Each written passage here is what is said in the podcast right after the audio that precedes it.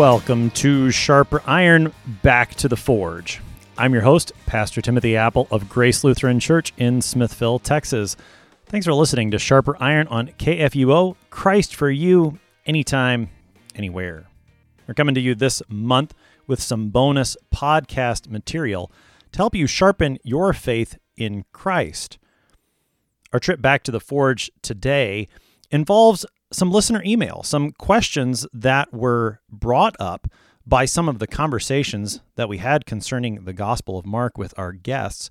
Today, particularly, we're going to be considering how the devil worked against Jesus and some of the questions that came up, particularly as we were looking at Mark chapter 8. There was some conversation on Sharper Iron about those who don't believe, those who are opposed to Jesus and the work of Satan against them. It was the Pharisees and scribes who came to Jesus looking for a sign from him, and their work was described as satanic. How are we to understand that? How is Satan at work against unbelievers, particularly? What was it that made the Pharisees and the scribes particularly satanic in the Gospel of Mark? What is the power of Satan over unbelievers? That's the first question we're going to talk about here on Back to the Forge. So, to get started, let's think about the scribes and the Pharisees within the Gospel of Mark. I think the text to go to first is in Mark chapter 3. In Mark chapter 3, scribes come down from Jerusalem and they're saying about Jesus, he is possessed by Beelzebul and by the prince of demons he casts out demons. So the scribes, the enemies of Jesus, are trying to connect the work of Jesus with the work of the devil. And as Jesus replies, he makes the very obvious argument look, if Satan is casting out Satan, then he's going to quickly fall. In fact, that's not what's going on, Jesus says. Jesus has come as the stronger man, the one who will defeat Satan, the one who will bind him and win back his own people. And as a part of that conversation, Jesus says this. I'm going to read Mark chapter 3, beginning at verse 28. Jesus says, Truly I say to you, all sins will be forgiven the children of man, and whatever blasphemies they utter. But whoever blasphemes against the Holy Spirit never has forgiveness, but is guilty of an eternal sin. For they were saying, He has an unclean spirit. That last note in verse 30 they were saying he has an unclean spirit. That's Mark explaining what's going on. The reason I think that this text is important when it comes to the scribes and the Pharisees and characterizing their opposition to Jesus as satanic is the very connection that those enemies of Jesus tried to make. They tried to say that Jesus was working in league with the devil. Jesus, in his answer, makes it clear that no, he is not in league with the devil. Jesus is not working with Satan, he's not working with Beelzebul. Instead, Jesus is being led by the Holy Spirit. We know that all the way back in Mark chapter 1, where the baptism of our Lord is recorded in Mark chapter 1. The Spirit descends on Jesus. And then right after that, what does Mark say? Mark 1, verse 12 the Spirit immediately drove him out into the wilderness. Jesus is doing his ministry in connection with the Holy Spirit. And when the scribes and the Pharisees try to say that Jesus is in league with the devil, they're actually sinning against the Holy Spirit, Jesus says. And that rejection of the Spirit's gift of faith, that is what leads to condemnation. And because of that, because of that rejection of Jesus, and the work of the Holy Spirit to bring faith through the word of Jesus? Because of that, these scribes, these Pharisees, have actually allied themselves with the devil. They've allied themselves with the prince of demons. They had tried to accuse Jesus of working in league with the devil. But in so doing, they've actually allied themselves with that very enemy. And so, in that sense, yes, we would say that the scribes, the Pharisees, their opposition to Jesus is satanic. And we can actually say a little bit more. Perhaps you're familiar in the baptismal liturgy, in the Lutheran service book, the hymnal that is used in many of our congregations in the Lutheran Church Missouri Synod. On page 268, you get the baptismal liturgy. And as it begins, the pastor is explaining what baptism is, what baptism does, what God's word says about holy baptism. And as a part of that opening liturgy, the pastor says these words. This is on page 268 of Lutheran Service Book. The Word of God also teaches that we are all conceived and born sinful and are under the power of the devil until Christ claims us as his own. I'll repeat that last part. We are under the power of the devil until Christ claims us as his own. When we are lost in unbelief and rejecting the good news of Jesus Christ, we are actually under the power of the devil. We would differentiate between being under the power of the devil in unbelief and being actually physically, bodily possessed by the devil, as we see examples in the Gospel of Mark of that. We would differentiate between those two things. But we should not lose sight of the fact that to be in unbelief is to be under the power of the devil. Dr. Francis Pieper, a teacher from the Lutheran Church Missouri Synod, wrote Christian Dogmatics, a three volume set. You've probably seen it on your pastor's shelf. And in volume one of that three volume set, on page 509, Dr. Pieper is talking about the work of the devil and his demons. And he says this He says, We must never forget that every unbeliever is completely in the power of Satan until God's grace and power delivers him from the power of Satan and translates him into the kingdom of his dear Son. Every unbeliever is completely in the power of Satan until God's grace and power delivers him. That's pretty profound. Where is that in Scripture? Francis Pieper helps us. There's a lot of places we can look. Perhaps most clear is a verse from Colossians chapter 1.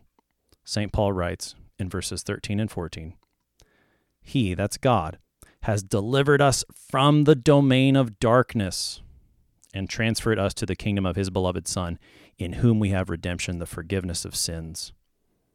Or perhaps we should hear these words from Ephesians chapter 2, the very beginning of that chapter. And you were dead in the trespasses and sins in which you once walked, following the course of this world, following the prince of the power of the air, the spirit that is now at work in the sons of disobedience, among whom we all once lived in the passions of our flesh, carrying out the desires of the body and the mind, and were by nature children of wrath like the rest of mankind. That's a pretty dire situation. To be under the power of the devil in unbelief, separated from Christ, separated from our Heavenly Father. That's where we all were, St. Paul says. Thanks be to God. Thanks be to God for his grace. That's where Ephesians 2 goes. Ephesians 2 8 and 9. It is by grace you have been saved.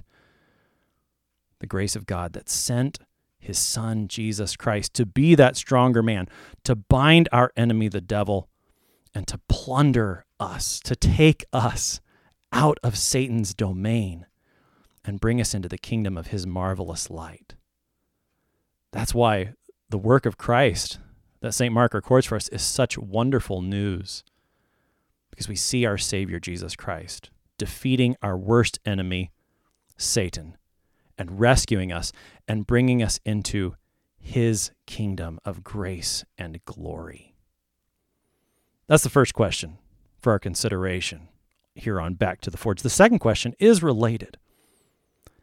When it comes to the work of Satan against Jesus, you might have heard your pastor, and you might have heard on Sharper Iron, that we've talked about how Satan, at various points in Jesus' ministry, actually tried to keep Jesus from going to the cross, which might seem a little strange.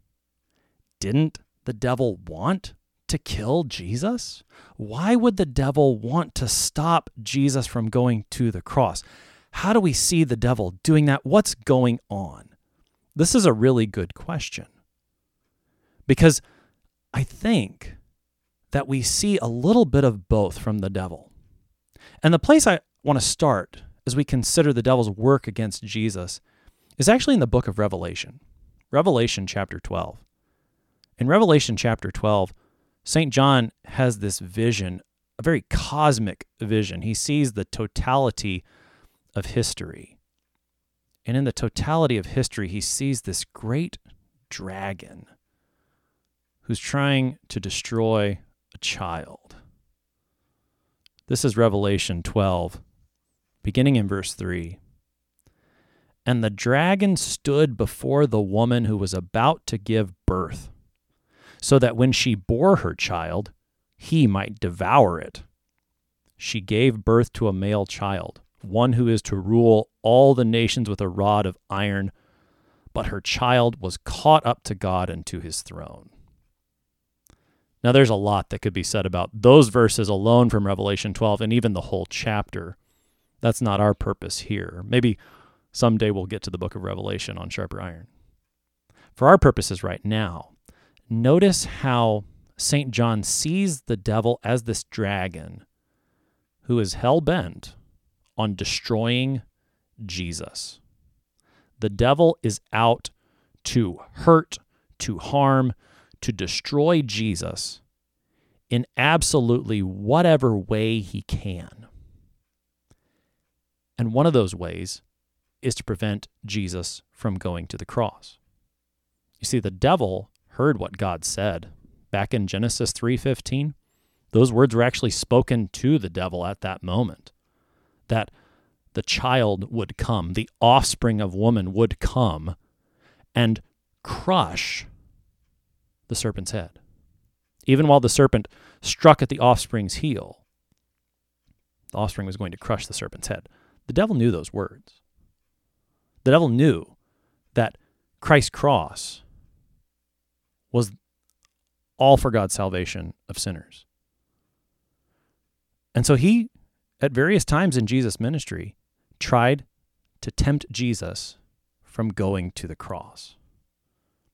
Perhaps the clearest place that we see this is when Peter, after confessing Jesus to be the Christ, tries to stop Jesus from talking about his suffering and death.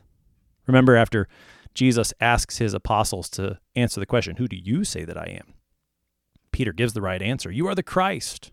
Or Matthew says more fully, You are the Christ, the Son of the living God. Then Jesus starts to explain to them what that actually means. It means he's going to suffer. It means he's going to be killed. It means he's going to, on the third day, rise from the dead. And Peter, the same one who just confessed that Jesus is the Christ, now he takes that one who he just confessed to be the Christ and he, he pulls him aside and actually rebukes him. Peter rebukes Jesus. And he says in Matthew 16, Far be it from you, Lord. This shall never happen to you. Peter has no place in his mind for Jesus going to the cross. And it's what Jesus says to Peter in response that shows us that the devil's actually at work here, trying to keep Jesus from fulfilling the mission of salvation. Jesus responds. He turns and says to Peter, Get behind me, Satan. You are a hindrance to me, for you are not setting your mind on the things of God, but on the things of man. Satan is behind what Peter's saying there. Satan is the one who doesn't want Jesus to go to the cross. We put that text together with some of the things that we know happened at Jesus' temptation. Now, St. Mark doesn't give us a lot of the dialogue. He, he's very quick in the way that he records it. But we know from St. Matthew and St. Luke that there's some back and forth between Jesus and the devil out there in the wilderness.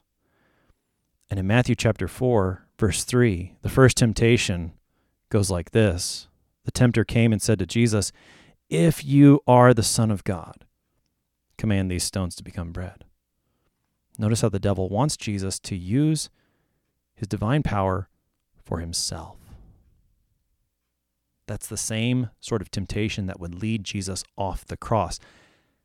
And isn't it something how on the cross it is the chief priests, the scribes, the elders who echoed those words of Satan If you are the Son of God, come down from the cross. There's that temptation of the devil coming again at the critical moment, tempting our Lord to forsake the Father's will, tempting our Lord to forsake the cross and so forsake our salvation. And in that way, the devil does want Jesus to come down from the cross. That is the temptation he throws at our Lord. Now, at the same time, Satan really proves himself to be quite short sighted throughout the Gospels, throughout history, in fact, in the way that he attacks, which is why I think that text from Revelation 12 is very helpful. Satan's just out to devour Jesus. In whatever way that he can attack Jesus, he's going to. And so there are times where it seems that Satan loses sight of the reality of that Genesis 3:15 promise. So, for example, in Luke chapter 22, Luke tells us Satan entered into Judas called Iscariot, who was of the number of the 12. Satan wants Judas to betray Jesus. Judas' betrayal of Jesus is prompted by the work of Satan. And so, does Satan take pleasure in the fact that Jesus is on the cross?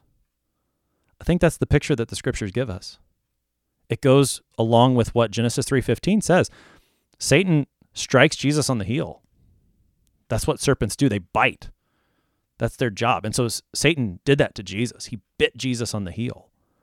Luke chapter 22, later in that chapter, as Jesus is being arrested, he says to the chief priests, the officers who've come against him, he says this Have you come out as against a robber with swords and clubs? When I was with you day after day in the temple, you did not lay hands on me. He says this then, but this is your hour in the power of darkness. So is Satan at work to get Jesus on the cross, to kill Jesus? Does he delight in that, the death of the Son of God? You bet Satan does. But there's also that temptation at the same time because somewhere Satan seems to know if Jesus does die, I'm done for. And we, we see that short sightedness of Satan. It was another guest on Sharper Iron who put that phrase into my vocabulary. Satan is very short sighted in the way that he attacks. He's always got just the, the thing right in front of him. That's all he can see. And so, if at the moment killing Jesus, that's what's there, he's going to do it. But there are those moments where he does have that big picture in mind, and he knows that the crucifixion of Jesus is what's going to do him in. And so that's the temptation. That's the temptation that comes at Jesus at critical moments in his ministry. None more critical than there on the cross when he's called upon to come down so that people will believe. But he doesn't. Jesus doesn't come down from the cross Thanks be to God. He didn't come down from the cross and he finished our salvation so that we would believe in him as our crucified and risen Savior. And in the crucified and risen Savior, you and I have this victory over this terrible enemy, Satan, the devil, who would attack us, who would attack Jesus. Jesus has won the victory for us. The old evil foe now means deadly woe. Deep guile and great might are his dread arms in fight. On earth is not his equal. With might of ours cannot be done. Soon were our loss affected. But for us fights the valiant one, whom God himself elected, Ask ye, who is this? Jesus Christ it is. Jesus Christ is the one who has won the victory over the devil for you and for me. Thanks be to God. I'm your host here on Sharper Iron, Pastor Timothy Appel of Grace Lutheran Church in Smithville, Texas. Thanks for coming back to the Forge with us today. If you have a question or a comment that you'd like to see addressed, send an email to kfuo at kfuo.org. We love to hear from you. Thanks for listening. Talk to you again soon.